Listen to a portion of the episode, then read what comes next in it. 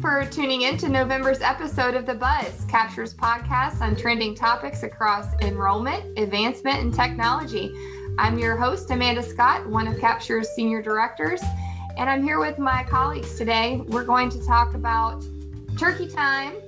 As we prepare for Thanksgiving, the Buzz crew is going to provide some helpful best practice tips on everything from your giblet gravy to how to increase your transfer applications, those identifying those high value donors towards the end of the year, what all is going on in enrollment, advancement, and the graduate spaces as we get to the end of the year. So without further ado, I'm going to introduce you to my uh, colleagues. That's what I call them on good days. And we're going to start with Jamie. and Jamie, I know that you're our director of undergrad initiatives, but I would much rather know more about what is your weird family uh, Weird holiday family. tradition tradition. Yeah. So good. Thanks, Amanda. It's good to be here on uh, the November episode. It is definitely turkey time. My kids, I feel like, are talking about everything turkey recently. Uh, I come from a very small town in upstate New York, and I feel like Thanksgiving is filled with all sorts of weird traditions. But among the weirdest, in my opinion anyway, are the things that kind of pass as salads when it comes to Thanksgiving you know, when we think of a salad, normally I think we think of like lettuce and col- like cabbage and things that are green, kale. But I feel like around Thanksgiving time and even through the greater holidays, things from jello to whipped cream and all sorts of weird non-vegetable things become salads. Uh, so weird thing for me is j- the jello salad. My grandmother, I think probably my grandmother's plural all made these at giant family gatherings. Some of them had different things in them like pineapple and Marshmallows. marshmallows yes carrots maybe like heavy whipping cream. Just some weird combinations of things. Not all of those in the same salad i hope. But um i gotta be honest i've never i've never uh, made one. I've definitely eaten bites of them. It in my opinion is one of the weirder things that happens around thanksgiving the the passing of jello as salad. And your faces right now are priceless to the listening audience. Yeah, That- you Can know, you do, That do is the Jello salads atrocious- entail molds? yes yeah usually coming out of a mold uh Bundt pan or something like that you know to give it a little cool shape. Slop. I'm listening to the Jello slop out of the yes. mold right now. maybe i'll make one for our next company get together Please don't. Yes, do not. that is the most atrocious thing that I have ever heard. A jello salad. yeah see here i think there's other people who've been exposed to this not just me Yeah, my mother-in-law, she she makes something that is a dessert and calls it a salad and serves it with um with the main course. So it's really hard to make your two and five year old eat anything other than the chocolate pudding that's called a salad. I'm kind of hoping that you and your mother-in-law have already talked about this Oh yeah. listener Oh, she loves me. We're good. She's cool. All right. So that was a really long intro, Jamie, about Jello Sorry. salad. So we're going to keep moving along. And I would like to know about our director of graduate and online initiatives, Jack Collette. Jack, what is your weird family tradition? Uh, so my family, and I don't think this is weird, um, but my family doesn't really have a separate Thanksgiving and Christmas season. Um, we mash all that together. So as soon as ha- Halloween is over, uh, it- you know, the holiday songs are playing and, um, you know, so mine is not a Thanksgiving. I mean, we have Thanksgiving, but mine is not a Thanksgiving weird thing. Mine is a is a Christmas weird thing. And it all has to do with the most horrific thing that's ever been created by man, and it is tinsel. Um, so on Christmas Eve, we are forced. Now the tree's already up, the tree is decorated. We are forced one strand of tinsel at a time ouch to place it on the Christmas tree. Oh, no. And, you know, I mean, garland is a lot easier, right? Because it's basically a- rope of tinsel that you just wrap around the Christmas tree. but no, no, we have to. We we always had to do it one strand of tinsel um, at a time. And you know, like when you're a kid and you're excited about like you know Santa's coming and like it's wonderful kind of thing. You're about to get all these gifts. You're super hyper. To to then be in a situation where you have to sit there for like an hour, putting on one thing of tinsel after another. I know I'm going on. Clearly, this brings back some uh, terrible child childhood memories. Uh, I, I, will so. say, I will say that the tree the tree did look great. Uh, well, Jack, I just have one question. How many boxes of tinsel did did you have to put on as a child? Uh, it was like I, I, mean, if there were, I I, there, I remember piles of tinsel boxes, piles. Pi- Jeez. See, I just don't understand. You should ask for forgiveness and dump it all on the tree. like, no. Then again, I'm the second child. I feel like that tradition's better as an adult when you can have a beverage while you go through that. Yeah, that's uh that's that's arduous. No, my husband decorates the good looking Christmas tree. Mine is the free for all Christmas tree. I digress. My family's going to break up with me based off this podcast. so, Kevin, I heard your voice. You're our director of philanthropic initiatives. Tell us what you have going on at the holidays that is your family tradition, weird or otherwise. Yeah, so uh, Jello salad out of a Jello mold is a thing growing up. So I'm there with you, Jamie.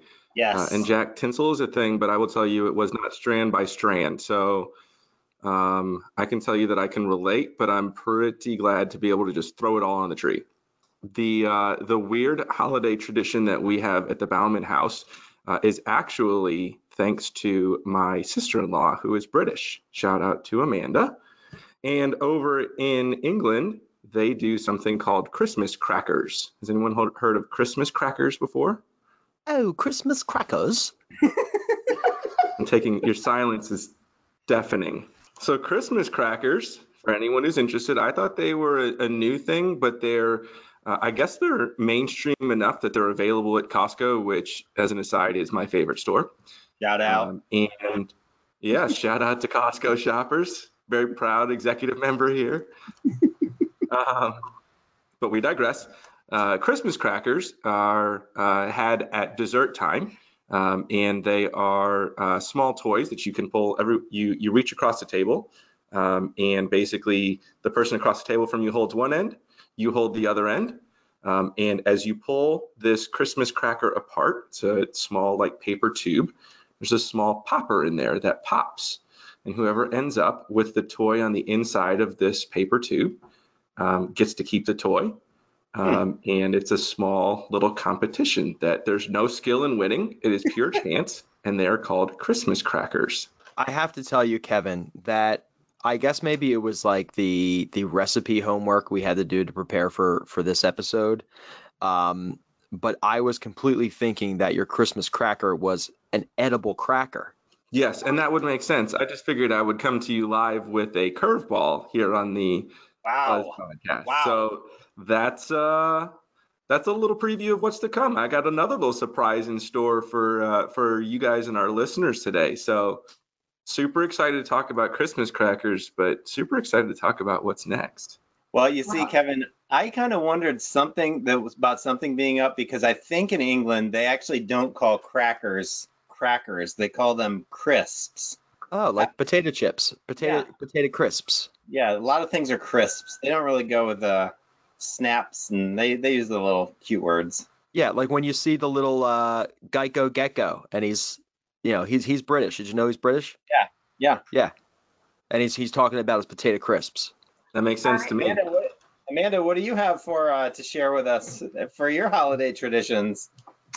Well, you won't be surprised by this, you guys, probably, because you work with me every day but I might be the most um, vocal family member who is able to corral a crowd of loud people. And so I am used as the family bingo caller. Nice. I 95. However, now that I have an Iowa accent, it's a little bit more dumbed down. It used to be like I 95, I 95, but now it's more like I 95. I'm working on it. So um, you have to do it really loud because you have some elderly in the audience. You try to get them up as close as possible. You can play up to two two cards at a time. Do not clear your cards. That's the rule. Don't clear your cards. You keep playing until you win. When you win, you get a bingo prize. A bingo prize could be a um, a towel that you would use in your kitchen. It could be a lint roller. It could be anything that you buy at the dollar store. Cordial cherries, those are good. My mom got mad at me one year because I traded. I was working on negotiation at a young age. Traded a uh, box of uh, cordial cherries for the lint roller that I had because I had no use in a lint roller and she wanted the lint roller. So you got to always feel the package to see Oh, if yeah. it's a, a, a, you know a towel or something.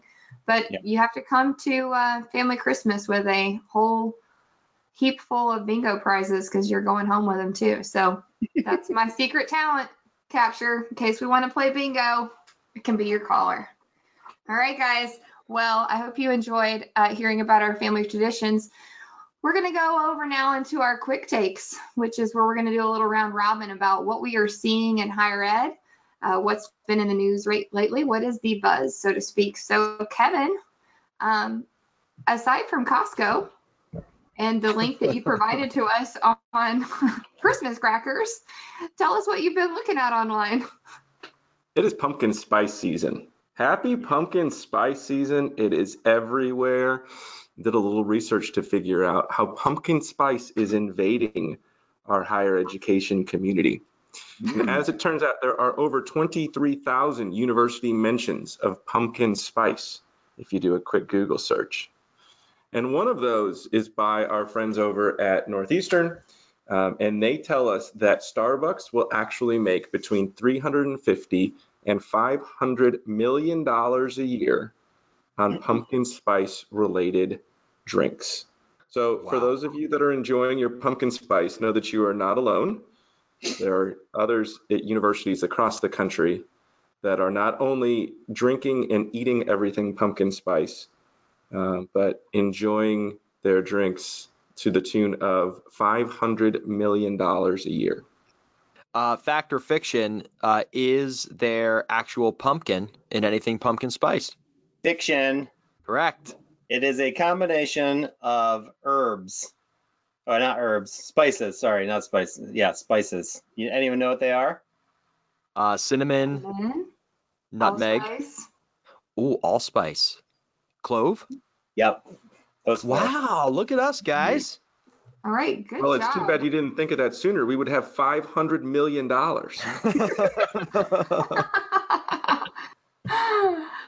oh, well, thank you, Kevin, for that nice seasonal ad. Even tying into higher ed. I mean, I'm pretty impressed with this. Now, Jack, um, for your quick take, you always like to tell us about somebody who's either drunk or got fired. You have anything for us this week? Uh, what if we? What- Thanksgiving is the most like people drink a lot on Thanksgiving. That isn't that the drinkiest uh, holiday of the year? I don't know, Jamie. Is it, is it Thanksgiving or or Christmas? I think it's Thanksgiving Eve.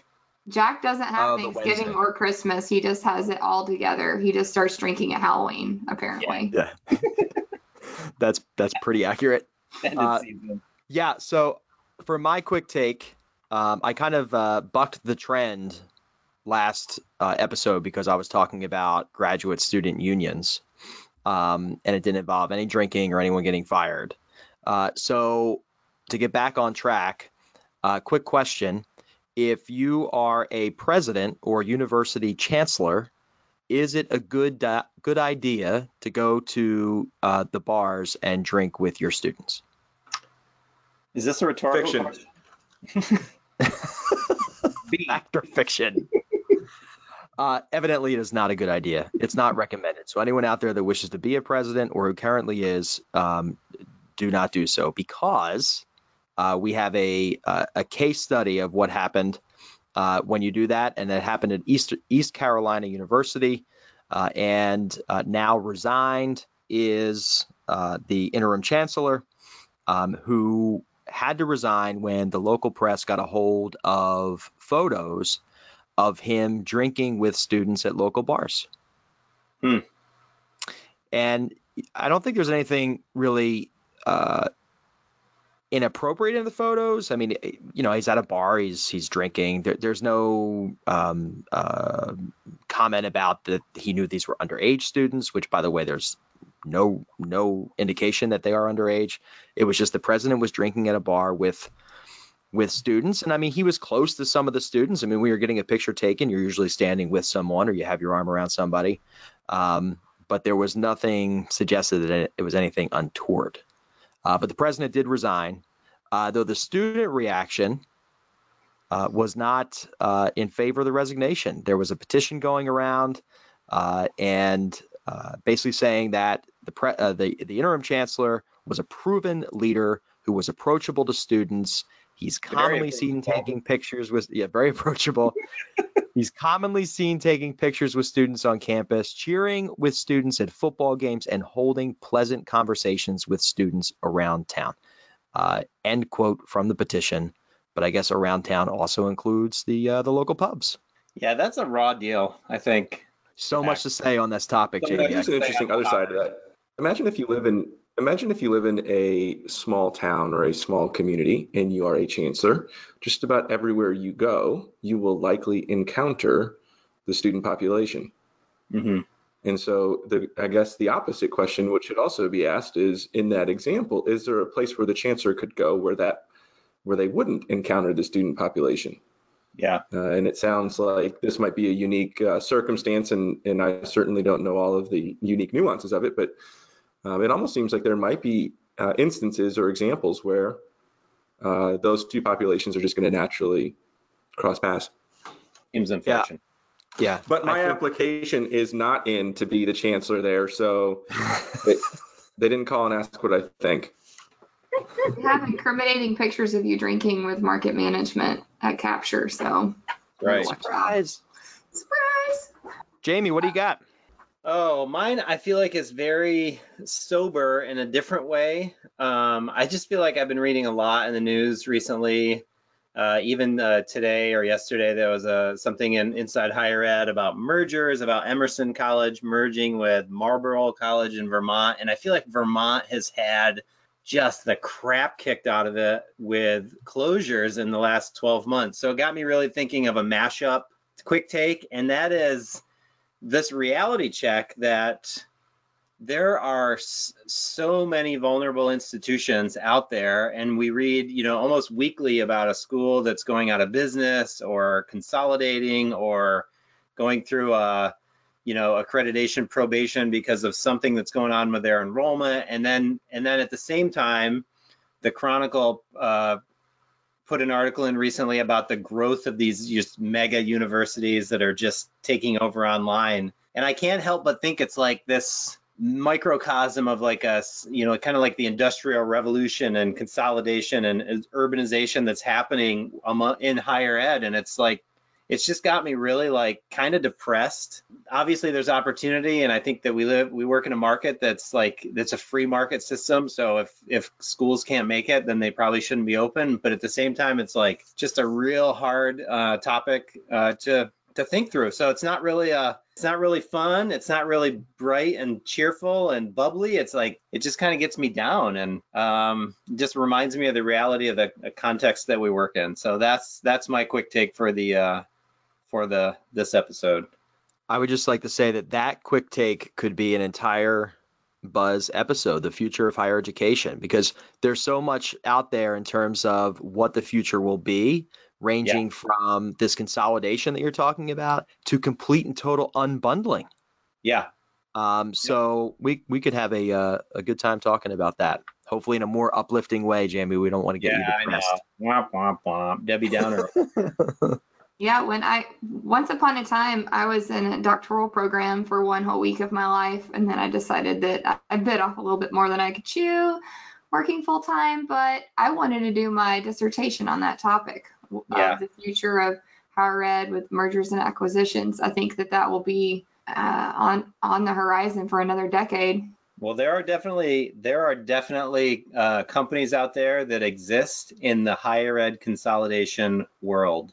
Mm-hmm. I just I paid attention to that this week. So it's a very interesting marketplace. Well, I'm going to bring you to an even more sober topic with my quick take of the week.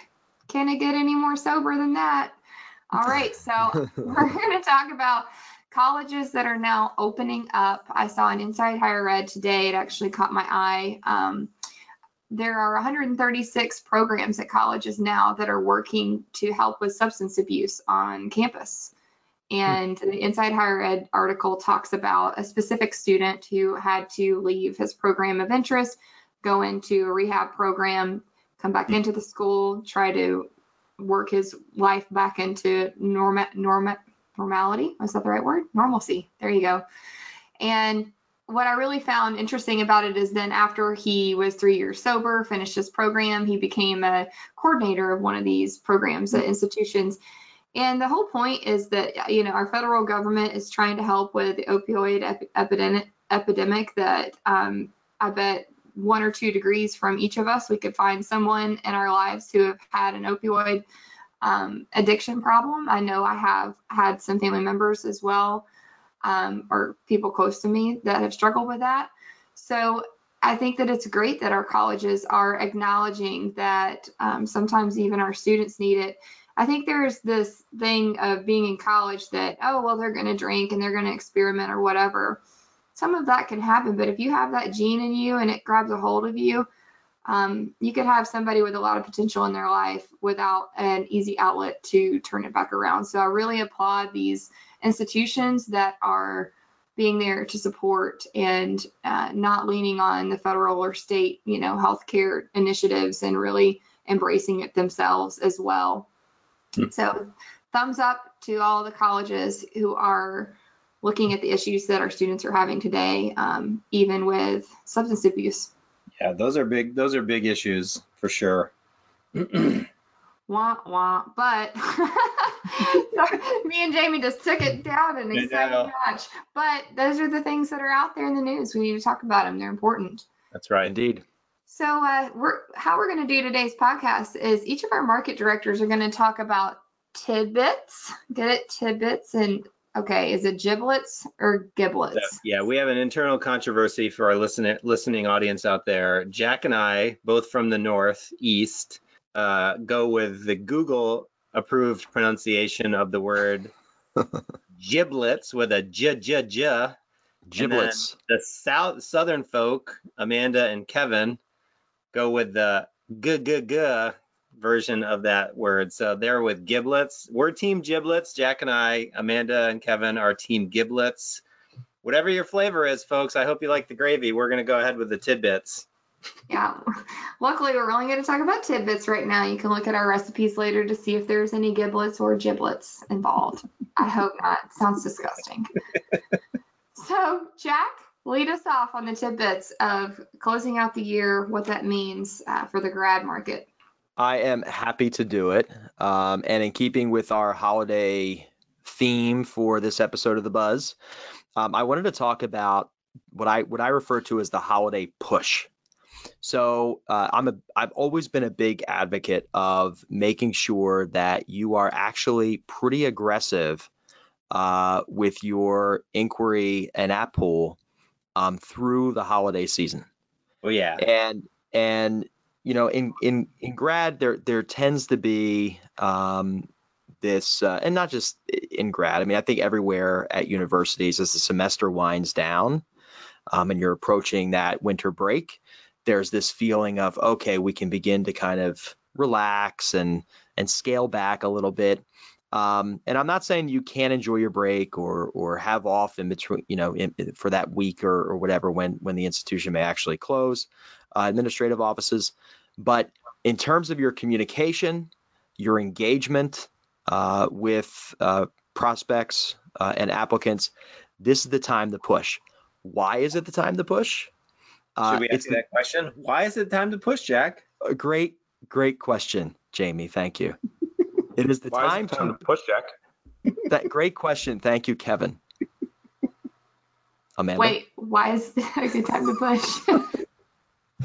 it is a good time to push because what happens during the holiday season, right? What happens is you are surrounded by your friends, right? Uh, you're surrounded by your family, and you have what I refer to as a bunch of catch up conversations, right? Oh, Jamie, how have you been? How are things going? What are you up to? Oh, Amanda, you're going to be graduating. This is your big last senior year. That's amazing. Uh, what are you going to go on and do? Oh, Kevin, you've been in that job now for a few years. How's it going? What's new? Uh, and when this happens and you're pushing, right? Your recruitment operation is pushing, immediately that conversation can shift to uh, actually, I'm considering graduate school. Oh, really? And this kind of conversation between friends and family uh, becomes kind of a, a self, kind of a reinforcing concept. Um, and we know this from a data perspective mm-hmm. because um, after the holiday season, as New Year's resolutions kick in, that is the most heavily recorded period of traffic, web traffic to graduate tagged websites in the entire year. Huh. So, my friends, your uh, your recruitment, your graduate recruitment giblet tidbit is to push during the holiday season. I, I have more. you were going to talk about, you know, walking in with a new hot boyfriend or something, because that's the more fun part about Christmas. Look, I upgraded. I don't even know what to say to that. I don't upgrade anymore. I'm married, but as we all are. maybe, maybe I should have been thinking about grad school as an update back then. Uh, that's so Jack, not the only. Gra- uh, yes, Kevin. That's only one tidbit, Jack.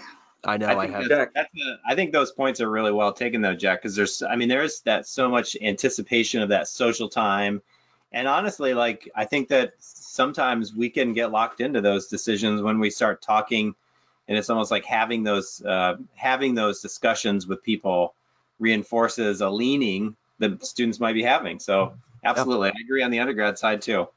There you go. Jack, I'm so excited to hear you talk about how social the holidays are because I know we were going to go through all of the graduate tidbits, but let me align. You have such a great idea and aligns so well with one of our advancement tidbits. Nope, not your turn yet. Let him go. I'm just kidding. Let him go. I don't see that happening. So, Jack, one of the surprises that I have for uh, everyone today is that the one of the advancement tidbits is actually that many universities offer uh, official pumpkin carving stencils uh, so that uh, alumni can carve their pumpkin to match their alma mater. And uh, many alumni will choose to carve their, their pumpkins, put them out on their front step. And these pumpkins actually become an incredible marketing tool uh, for students and youngsters who are walking around the neighborhood. Think about having a University of Texas carved pumpkin on every doorstep of a neighborhood or an Indiana University carved pumpkin. I bring those two up because I'm a University of Texas graduate. My wife is an Indiana University graduate, and they offer stencils. And so, as you imagine this, I'm actually going to share with everyone um, on the podcast today oh. an example of what that can look like. And for anyone who is following along and listening, um, you can see an example of this um, on a LinkedIn post related to this. So please connect with us on LinkedIn. Um, but Jack, to your point about the holidays being social, imagine having a pumpkin carved with your institution on every doorstep and what an incredible marketing opportunity that can be at a social time like the holidays. I love it. I love the idea. It actually makes me wish that um, that Halloween was a little bit later in the year, because for all those uh, those undergraduate students uh, who are getting those uh, acceptances, I guess this is to you, Jamie. They're getting their their admission, their letters of admission, uh, to include in the accept packet. This uh, this cool kind of carving stencil would be cool. Uh, display display your pride, but it's in October. Yeah. What what about? Well, I was thinking the same thing, Jack. But like, what about morphing this into, you know, a Christmas decoration on the tree or something like that? Because then, you know, a lot of times, we I don't know how you guys work, but at our house, when we decorate our tree, um, there's all sorts of these different, you know, they're timestamps of of how things have happened. But we also have parties at our house, and we have people come in, and they we you know we we don't stand around the tree necessarily, but people look at the tree, and that could be just another prompt for those those conversations to be inaugurated. So I feel like I feel like this, Kevin, is the tip of the iceberg of uh, what some of these holiday marketing tools could look like. There could be a whole bunch of a whole bunch more. I will tell you, Kevin, that my uh, little nephew made a college themed pumpkin as well, and he's like ten. Way wow. to way to get him. Like really I think it was the Iowa Hawkeye or something like that, but it gets him inundated with the brand early. I think it's fun. Are, are you bringing that up to say that his is better than mine? well, I think you did a good job, Kevin. Thank you. Thank you. And for anyone who's listening along at home, if you, again, if you would like to see a great attempt, maybe not a good example, but a great attempt, connect with us on LinkedIn, uh, where you will see the uh, pumpkin that I carved using the official University of Texas uh, stencil, which honestly, won the pumpkin championship at our house. I mean, honestly, I think that your stenciling, you did a great job, but you got a little uh, a little fast on cutting the top off there. He's kind of sitting sideways. Yeah. I thought that was artistic. That was intentional. All right. Yes, we will, share, we will share your pumpkin. Maybe, right, maybe, maybe, our listener listeners will say how good it is. See if it wins the capture challenge. Ooh. And you know what we should do next year is we should all try to get pumpkin stencils, and we should have a contest that our listeners can can uh, judge.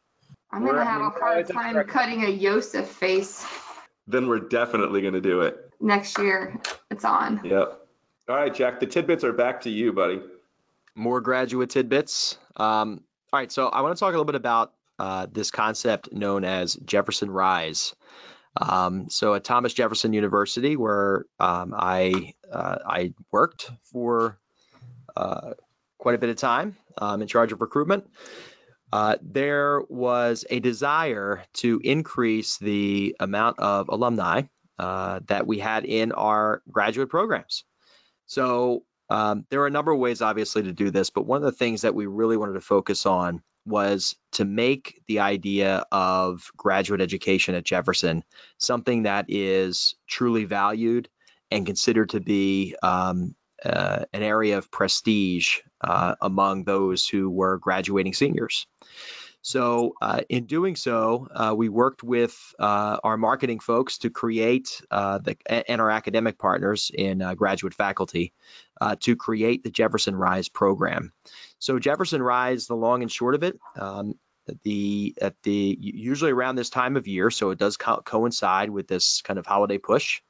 Um, we make sure that we take a group of graduating seniors who meet certain academic qualifications, all of which is pre-vetted by um, the program directors for the various graduate programs. Um, and we send them an invitation, both their campus address, uh, also through email, and also at home.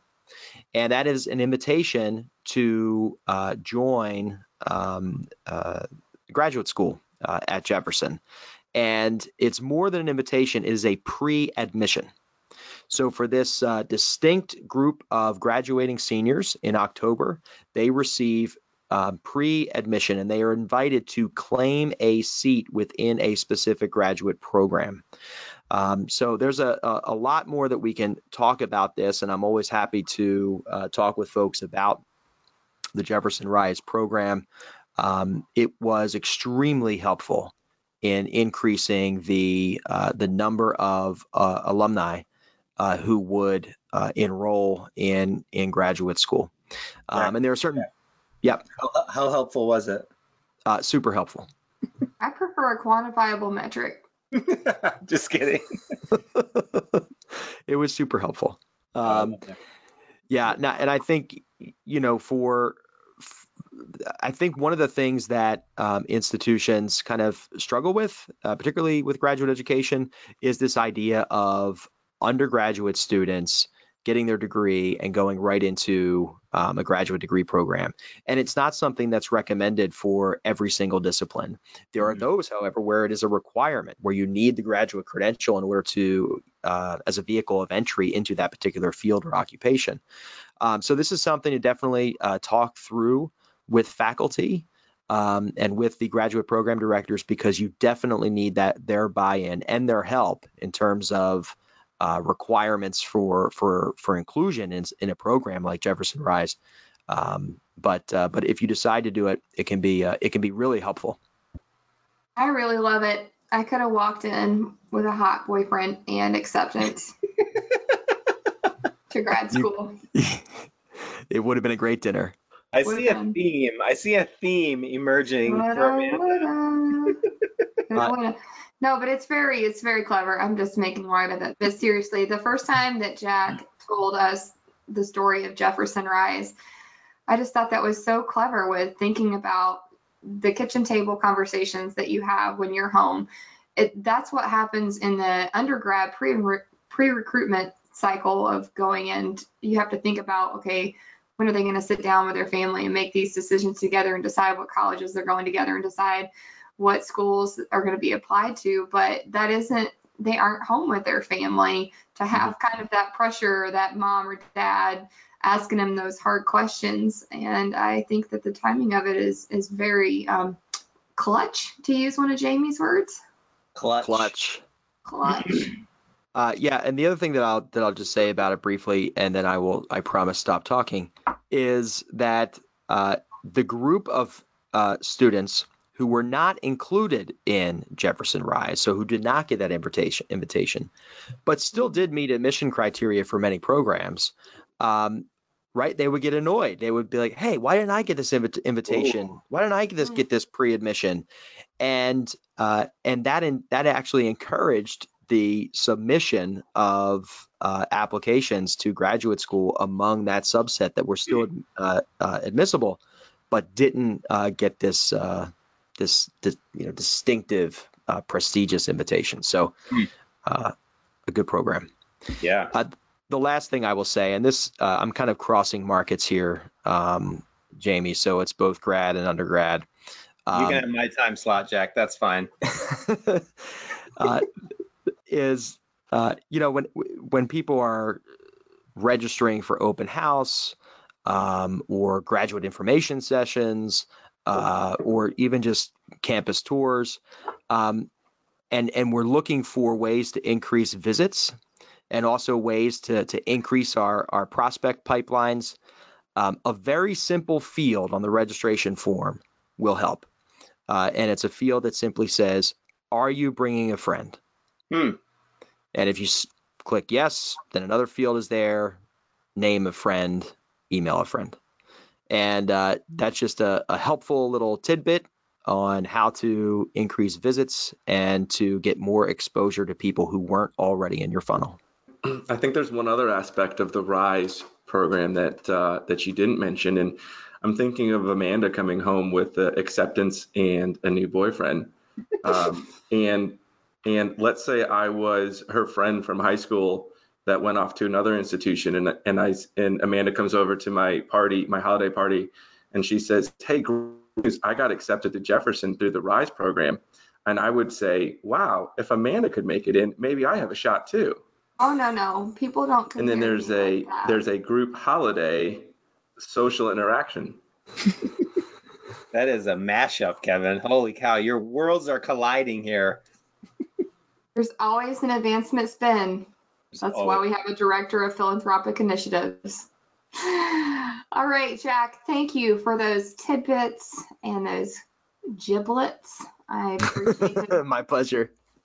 and I think we're going to segue over into Kevin, who's who's already turned turn a little bit of the spin here in the direction of advancement land. So talk to us about the end of the year and what that means in that world. Yes, I love it. And so, Jack, I already took a little bit of your time talking about pumpkin carving stencils, so I will be quick today. Um, but I think it's important to talk about calendar year end campaigns. So in the advancement office, we're really doing the year end push uh, to get as many donors and dollars committed to the institution before the calendar year end. Um, historically, it's been a big time for tax incentives and getting it in uh, for tax reasons. That's changed a bit recently, which is probably too much for us to cover um, in just a tidbit. Um, yeah. But the way that we are pushing through to get uh, as many donors and dollars in the door as possible, uh, one of those traditional communication channels is direct mail. And I think it's important to note as we start talking about our uh, end of year communications that marketing mail volume, as reported by the US Postal Service, is actually down for the second year in a row. So it declined in 2017 and it declined in 2018, meaning there's less and less marketing mail being sent out. And if you think of some of the solicitations that we're sending out as direct marketing mail, um, I think it's sort of a sign of the times of institutions becoming more and more um, targeted in their outreach and sending fewer and fewer mass communications. Now, those two numbers that I'm sharing are the, the declines are actually in 2017 and 2018. We will soon have information in 2019 um, as that comes to a close. But I think it's important to note that a lot of our communication channels um, are changing and fluctuating. And we oftentimes focus on Phonathon, and everyone brings up Stanford. Uh, I'm not sure if you guys in the enrollment community know, but Stanford was the first institution to put an official end to their phonathon. So they no longer have a phonathon hmm. um, because they found that uh, phonathon was actually uh, driving people away more often than it was doing good because people were getting frustrated by the number of times their phone would ring. And by the time they would actually answer the phone, uh, then uh, then it would be a negative interaction instead of a positive one. And so Phonathon gets a lot of visibility in, in that, but I think it's important to look at all of our different uh, different methods. So interesting little tidbit that direct mail volume uh, certainly in the marketing space is going down. And if I was going to end on a positive note, I will tell you that the positive of that is a lot of institutions are looking for new ways to engage their audience. And certainly at Capture, we're a digital company, so digital is a natural thing for us. Um, but I want to highlight Kansas State University. Kansas State University recently hired two digital advancement officers. Not one, two. Two digital advancement officers. I think the really exciting thing here is two years ago, three years ago, that job title did not even exist. Um, most institutions were talking to a director of development that, were, that was utilizing our traditional email, phone, uh, direct mail uh, communication channels. Um, and now we're seeing more and more institutions hiring uh, digital advancement officers that are focusing on nothing but digital communications, aligning all of our digital spectrums, whether it be social media, emails, all of those sorts of things. Um, and it's becoming a true focus um, and a true um, specialty within an advancement office. So really, really exciting to see some changing of the communication channels um, as we come to the end of 2019. Yeah, that's uh that statistic about direct mail, Kevin, is it's surprising because I feel like I get lots of outreach, and I know that I serve on a board of a nonprofit. And this year, this year is holiday with uh, the uh, with Thanksgiving being so late. There's a almost a truncated experience where you can get that end of year letter in. Um, but I definitely have also seen a vast increase in the amount of email uh, email solicitations for year end as opposed to direct mail. So amazing. And the digital is it's phen- phenomenal new tool for sure. I got a piece of direct mail and the mail. Uh, it was a political thing, but I was, I honestly looked at it and was surprised. I'm like, hmm, why would they mail this to me? Why would you waste your money sending this to me? And I think that is from watching this on the undergrad student side of things, you start to understand, like, don't you understand how you can use your money more wisely and not send it to everybody.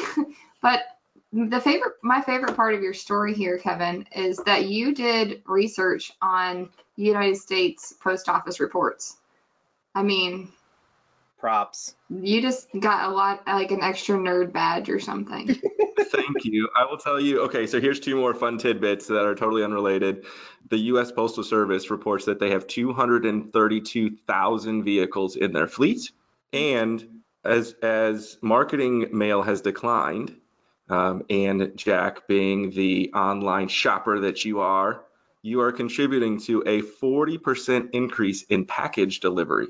So as marketing mail has gone down, I think we can all relate to online shopping and a 40% increase in package delivery. Uh, speaking about this and the power of digital, Kevin, I would just like to tell everyone that if you want everything um, from your uh, from your holiday gift list, um, grab the phone of your spouse and uh, go to Google and Google every single thing that you want. and then for the next six months, your spouse will get retargeting the digital display ads for every single item you want for Christmas. Great idea. That's a good idea. That's a subtle way. Tell 'em. The more you know. Do do do do. Amanda, you should try living in a swing state. You think you get one political message? I get like six a day. I live in Iowa. Come on, we're the I think first. I was a swing state. It is important. the caucus state, but it's not necessarily a swing state. I'm pretty sure I know what color Iowa lands usually. Not always. There are city centers around Oh. universities. Just saying. I thought last episode was our politics episode. That's right, it was. So you know how Jack talked about Jefferson Rise, and all of Jefferson Rise is talking about how do you get your underclassmen and transition them to grad students. We also have similar retention efforts that need to happen between fall and spring semesters with the current undergrad population. So Jamie, with your tidbits, now that I've properly set the table for you, get it? Set the table. You, you Oh, yeah. there. Yeah, talk to us about your tidbits and a few giblets. Yeah, I've been thinking about this one a lot um, because, you know, as we reflect on the changes, the recently adopted changes for NACAC, the potential for uh, fall to spring losses, I feel like there's a much greater level of exposure. So, right, like right now, the undergrad enrollment office is total frantic, right? Like they just got back from travel, some of them are still out on the road you're coming in it's like total app reading time there's lots of things that are happening packages are coming in it's just like this blitz but i think sometimes in that craziness um, can be lost your current students right and and with the new changes in the nacac regulations your students could be susceptible or your campus even could be susceptible to a digital onslaught from other uh, competitors who are now in the space. And I actually, it's funny because just earlier today, uh, we had a one of our one of our representatives on the inside sales team called me and was asking about a GeoIP campaign that a partner was requesting um, to get stood up very quickly. And this is the thing that we are now all susceptible to, right? So for those of you who don't know, uh, if, if you don't know, go to the NACAC uh, best practices and read about what's happening. But you're you can your your campus is officially kind of open. It's open season on your current students. Um, you can have campaigns, digital campaigns that are running where a, a competitor school is basically saying, "Come on over to our side and be a member of this community." And I think that that the onus on the internal you know stakeholders within a university, faculty members, advisors, student development, and probably to a lesser degree the undergrad enrollment folks, but not there should definitely be some conversations going on in order to bolster this campus-wide effort of of keeping your students. And in, in the same way that uh, pardon me a lot of the undergrad offices who are potentially listening to this create you know at-risk lists of students who might melt in the you know over the summer months or students who are less likely to actually move in on move-in day, I think that we can be a resource to other uh, departments to help them understand um, what are some of the things that can be going on in the minds of our students and how can we get out in front of that. So things like non-registration to class for the spring, you know, like bills that are unpaid, loans that haven't been, you know, kind of closed or, you know, different things like that on the financial aid side. I think there's, there are uh, probably, I won't say endless, but there are a number of things now that probably need to be a little bit more importance or a little bit more of a high priority on the lists of your internal campus stakeholders to understand and to fend off any potential um, competitor risks that are out there from the GeoIP world. So I would encourage you to go and read uh, those NACAC uh, uh, changes, make sure that you understand them and then uh, flipping that flipping that script a little bit um, obviously this is this feels weird even saying it but like think about any campaigns that you can afford to make live to do that with other institutions. Um, if you have schools that are you know feet, typical transfer feeder schools that you haven't run a digital campaign on or that you typically do that in the spring maybe it's worth a six or eight week run to see if uh, it makes sense to do something right now. And this is a perfect time as as students are thinking about transitions. It's a perfect time to make sure that your name is in their head. So, not unlike uh, Google searching your your holiday wish list on your spouse's phone. It's very similar. Yeah, and this isn't even um, Jamie. That's so right. I, I was visiting with a partner, um, uh, an institution that we work with. Uh, uh, the, the, over the last couple days, and this came up uh, in conversation as we were talking about um, some some different strategies. You know, one of the things I mean, we talked about the idea of, of using GeoIP for this kind of of work, um, but there really is now nothing stopping you from taking all of those students who did not um, who were accepted and did not attend and doing an email targeting digital campaign um, that is uh, serving those type of transfer now and additional transfer scholarship uh, uh, ads. Um, and you know when this initially came up, I think the reaction of many uh, was, "Oh, that's that's that's really aggressive," and uh, okay, the answer that it, yes. that might be a, that might be a good characterization. Um, but if you're not doing it, another institution, likely your competitor, is. Um, so that's just something to uh, to consider as you're as you're looking at a transfer strategy now post NACAC change. Yep. Yeah, and if uh, just a shameless plug, if you haven't listened to our uh, transfer podcast or web webcast that we did a couple of weeks ago with uh, with a few partners, uh, I would encourage you to do that because it gave like what is the current state of of those changes and how are we going to see that kind of played out. And uh, in the words of one of our guests on that webinar, if you're not first, you're last. Indeed. Didn't Ricky Bobby say that? Maybe. Okay, just making sure. so, so, Kevin, what I'm thinking about with the philanthropy side of things is what about people who are on their phone at their in law's house uh, scrolling away during the holidays? Like, how could you target those folks as well with advertising during that time? I wonder if, it, if you would see a spike of people being on their phones because they're not working during the day in their desk during the holiday period. You know, that makes sense to me. Um, I will tell you that uh, I am personally never on my phone during holiday gatherings because I love the holidays, every single minute of it. No, that's that's not true. There are times where we all need a break. I was wondering. I was like, what? Like that's not true. Somewhere. Where's Kevin? Oh, he's off pumpkin. Got some in the mail. Who carves a pumpkin in December? Kevin does. so, uh, but yes, I mean, a, a, great point, right? So it might be over the holidays, I'm not at work and I need a little break from my family. Um, and I think it's fairly common for people to uh, reach to their cell phone and pull up maybe it's a Facebook campaign or maybe it's uh, going to check ESPN or um, so many great options to really uh, create a, a, wonderful engagement opportunity, especially calendar year end, um, with uh, with your alumni base when they have a little more free time on their hands.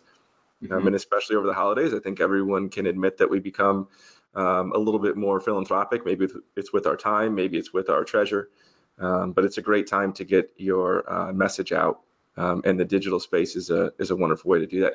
You know, Jack, as as Jamie was talking, it also reminded me of this great program that I heard of, the Jefferson Rise program. and um, and I was I was thinking to myself, boy, wouldn't it be interesting if you could geo IP target your own institution um, and push off uh, a program to uh, your own undergraduate uh, student body to enroll them in the graduate program. Is that something that is that something that happens? Uh, that's an interesting idea. I would say that it it from a targeting standpoint, it it certainly would make sense. But I think that the the feeling is that there would be more cost effective ways to engage your existing um, students uh, than than going about uh, a geo campaign in that manner. But it would certainly have the effect of uh, getting the message in front of them. And that's why you're the expert. Stay in your lane, Kevin. that's why that's why I phrased that as a question, Jack. Yeah. he was ready for that feedback. Oh. He's not crying at all. so you guys, I don't have anything quite as exciting as, as you guys, but I have a question. I'm gonna I'm gonna ask a question to you. So staffing over the holiday break. Oh, Oh, that was always a thing. Now, I will say I am more than a decade post being behind a chair where I had to worry about that. Um, but it was always who's going to come in and open the mail, who's going to check the phone lines. Uh, you know, what if we have some visitors that want to come in? And uh, I've been under a couple different staffing models, and I, I think I would like to know how did you guys staff your or when you were in that role, how were you? What were the requirements on you? And then when you were over that role, you know, what was your view on when you needed staff to come into the office over the holidays? yeah. I think okay. So I'm I'm five years away from that spot. Um, and five years ago, on December 27th, I was working because I in was that guy. In the office. Yep. Um, we had a, a pretty old school. We didn't have an imaging imaging service or anything like that. So we had everything was we used a lot of paper. Uh, we wanted to make sure that we were opening mail and what we mainly didn't want is to have after the new year come back to the office and have like you know 600 applications to enter into our system. So we'd spend some time doing that into the crm so i'm a believer. I'm a believer in uh, making sure that you cut that break up a little bit um, not without like maybe adequate comp time if you can afford that or if your model allows it. But i also think i'm also a believer in being creative. You know so like there are things um, there are plenty of people who come to the Philadelphia region for the holidays that don't live around here. So think about like how do you spin this and how do you create, you know, ways for these students to see your campus if you're a you know, if, if you're a school that, that is appealing in the in the wintertime, if you have you know, the opportunity to do that, I think it's a great idea. I'm I, I also am a uh, I would say that I'm a workaholic, so for me it was no big deal. I definitely got pushback from my staff who uh, were like, I don't really want to come into the office over Christmas break. And I said, usually what we did is we split it. So we did two days, and each day was a, it was actually two half days. So everyone had to do one half day. I ended up doing like a full day, one, you know, by myself. So I'm in favor. I am I am opposed.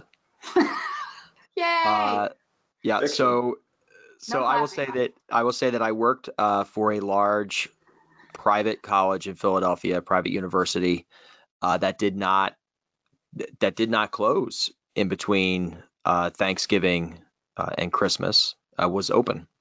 So and and staff had to come to work. I mean, it, it was you know. Do you Um, mean Christmas and New Year's? Because most people have to work between Thanksgiving. yeah, yeah, good point. Yeah, that's he- what I meant. Yeah, Jack has the extended. I hope that Jack, that you understand, Halloween you have to come, come back to the work after Halloween. yeah, that's a good point. Uh, yeah, between Christmas and New Year's. so, uh, and I, I fortunately was only at that institution for one year, um, and then moved on. And when I became in charge of uh, the, fir- I remember when I first became a director, and and the undergraduate uh, team um, had to come in two days over that period to process applications and um, and, and do those things. So. Um, there wasn't really an expectation on the on the graduate team to do that, which I thought was kind of unfair because why should the undergrad peeps have to do something that the grad peeps don't have to? Um, so I didn't make uh, or require rather that uh, the grad team come in, but I did. I did. So I would Good come in. you. I would come in those two days when the undergrad folks had to be there and uh, and would do all the things of the the the, the voicemail and the, the the the mail and the application processing and inquiry entry and all that wonderful stuff. I would just like to say that look where all of that workaholicness has brought you guys in your career, right here on the buzz. Awesome. I mean, I think it's an interesting calendar year in staffing is an interesting topic for advancement as well. Um, I ran phonathons for 10 years. I had the luxury of being involved with those phonathons uh, at calendar year end every single one of those years. Um, and interestingly enough, in that space, um, there's always more work to be done. So there's quiet times that you can take advantage of if you're workaholics like everyone on this podcast uh, right now. But And there are also uh, student Maybe the listeners workers who are looking for hours. Yes, Sorry, workaholics that are listening to this podcast. And uh, but there are also student workers that were looking for hours over the holidays, um, and they benefited from having some extra hours in their paycheck. maybe they couldn't go without the holiday pay or whatever that might be. And so being able to have the phonathon open for that period of time was not only beneficial to the institution and beneficial to our uh, calendar year end metrics, but it was also beneficial to to our students. Um, so I think there's uh, a lot of value not only from a workaholic standpoint, um, but from uh, a team building exercise as well. So, I, I, in my opinion, since you guys asked, Amanda, I- what's your opinion? I do believe that um, I have seen some very good uh, directors who've come before me on campus who would be the person who would always be there. I know sometimes family circumstances can't allow for that. If you can give your staff, number one, if you have the ability to um, do as I what do as I say, not as I do, don't do that. You need to like set the example. You Yeah. need to be the person that if you're requiring them to come in, you need to come in as well. Or if you think that you can work out some type of flexible schedule where people are um, importing into their laptops or Yep. whatever is, you know, technologically feasible for your institution, um, then go with that. See what you can do remotely. Try to make it so that, you know, I, I'm all about flex schedules if you can if you can keep for keep that in mind. Um, so, you know, you don't want to make it harder than it has to be, but you also don't want to compromise your students who are applying either. So it's kind of a little a little delicate dance. So at this point in our in our podcast, we always talk about behind the curtain and we always give you a little sneak preview of data that we are finding or trends that Capture is finding. But since this is our holiday themed episode, we're going to give you some special recipes. So boom. All right. So I've asked these guys to tell me recipes, and I hope they're getting them from their family members because I don't want Jamie's Jello mold. With whipping cream and Jello and Carrot. every carrots. Good lord. Wait, sorry, bleep that out. That might not be allowable. yeah. So cottage I, cheese. You need cottage cheese, right? So, Jamie, right. what what actual uh, recipe would you like to share with our listeners? Yeah, you don't so have I to actually- give the ingredients, but I was totally thumbing through the recipe books last night, uh, and I found uh, two. I'm going to share one right now, and it's a roll. It's this. It's a potato roll recipe. It's very simple. You use uh, mashed potatoes. I think it's a replacement for some of the normal starches that you bake with. I take. I'm to post a copy on the uh, on the page for the for this episode, so then you can see it. But I have. Uh, my, my daughter and my wife both have gluten intolerance and they both can eat these so they're not celiac so they just have an intolerance this is something that i think is uh is a go-to it's very good it's very simple it also makes great cinnamon rolls if you want to sweeten it up a little bit but that is a second that's a separate story Very good. Not a keto friendly recipe, but gluten free. That helps. yes thank you to our nutrition expert, Jack Butt. So, Jack, Jack, what's? Jack, your, yours? your recipe better be keto friendly. Uh, it isn't. I, I I think that anyone on a keto diet should go off of it uh, for Thanksgiving. yeah It, it's required. So um, mine is actually Aunt Mary's cranberry sauce. So the thing about uh, Aunt Mary is she, she isn't my aunt, but she is an aunt. Uh, she's my Someone. sister-in-law's sister. jack don't you have an aunt though I, I do. I have an Aunt Evie and an Aunt Penny and an Aunt Anna, but not an Aunt Mary. But Mary is an aunt. And she makes cranberry sauce. So this is Aunt Mary's cranberry sauce recipe, and it is amazing. It is amazing. It is the best cranberry sauce. And, and you know, a lot of people don't like cranberry sauce, or they're used to that that sliced from a The can, right? yeah Yeah, the sliced from. This is legit cranberry sauce. There is orange zest in it, so it has a bit of a a, a, a- a citrus the sweetness. Yes, a zestiness, a, a citrus sweetness. Um, lots of fun, fun, uh, like about a cup of sugar. Um, it's a it's a great recipe. Mary uh, feels that it is a family secret, so she will not give me the recipe. But she said uh, that the old-fashioned cranberry sauce recipe, of which I have a link, uh, is very uh, similar. I think she adds a little alcohol to her cranberry sauce, honestly, and I think that's why she doesn't want to tell me. Um, but uh, anyway, so Aunt Mary's cranberry sauce. What it. kind of alcohol would you guess that she adds since you aren't actually giving us the recipe correctly? I'm going to think that she would probably add, uh, a, to go with the orange zest, a bit of orange liqueur, um, but not too much because you don't want to make it an orange sauce. It is a cranberry sauce. a boozy sauce.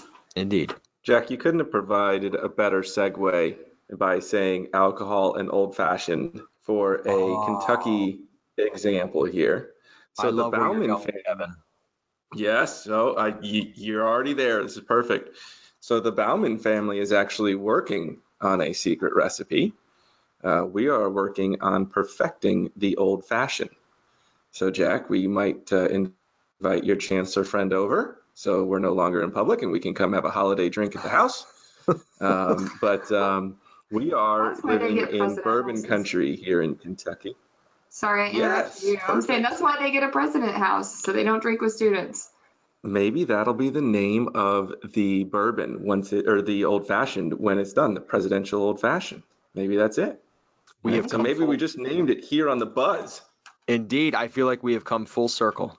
Love it. So the uh, the secret Bauman recipe that we are currently working with, we have found a new bourbon that we feel is perfect for old fashions. Um, it is actually a new bourbon to the market, not just new to us, and it is Old Forester Rye. Um, as we were starting down this path, this is not an Old Forester commercial, but um, but if they want to sponsor the Buzz, wouldn't that be great? Or Costco. right? As we were starting down this path, I will say that asking around here in Kentucky, people would say, if you're going to make an old fashioned, make it with Old Forester. And we would also ask others who would say, make it with rye bourbon. And for the first time ever, Old Forester has released a rye. And so it was the blending of uh, two pieces of great advice that we got often. And that is actually the key to the current secret family recipe at the Bauman's presidential old fashioned.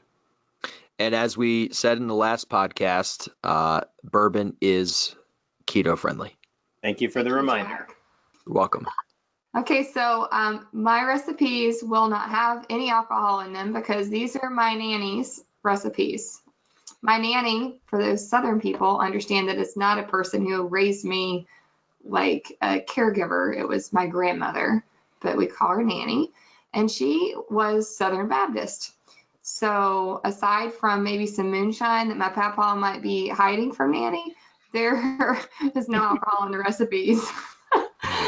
so we've got we've got two favorites here. The first one is Nanny's broccoli casserole. The best thing about my recipe for this, which we'll be sharing, is I have a picture of it. It's in Nanny's handwriting she because she wrote it out for me. But she forgot one of the main ingredients, which in broccoli casserole, it's all about butter and cheese. And she forgot to write cheese, like completely. Both keto friendly. Yeah, but the rest is not. Cream, cream of everything else and crackers. That's most of the ingredients. Okay. Oh yeah, and broccoli. But but but uh, I think that's that's one of my favorite parts of the recipe card. Is every time I get it out, I just laugh because she just forgot completely that you need to put two cups That's of cheese in it. So please remember the cheese. Uh, it is written out so that you remember it when you make it yourself. But uh, it is now a tradition that I make uh, even for my husband's family because you don't have Thanksgiving or Christmas without Nanny's broccoli casserole, period. Now, a non gluten uh, free recipe, meaning it contains gluten and would not be uh, welcome at the, the Gleason household, are angel biscuits. Now, Angel biscuits. I will tell you all about angel biscuits. Here's the good thing. So, Southern recipe. If you are making biscuits, you need to make them last because they should be the last thing that goes in the oven before you serve dinner. So that means you have a nasty floury mess, you have children running around and people all up in your way in the kitchen when you're trying to make biscuits. And I'm like, everybody evacuate this room or something might happen. Get the child off my body. I can't. Okay. I need to cook alone. So you can cook alone and make angel biscuits because they're made out of like a yeast. I just stirred a pot in the air as if you guys could see me. Sorry. um, you mix together, you mix together a, a yeast uh, mixture that goes in with the buttermilk, and it will make the recipe keep. So you can mix up your biscuits. You can you have to put them in the refrigerator for a certain period of time, but you can leave them for up for up to a week. And it has five cups of flour in it, so it makes a ton of biscuits. So say you have multiple Christmas parties at your home. All in the same week. all in the same week, right? hey, I do. I have tons. You, have you ever seen the movie Four Christmases? That's like real life at my house.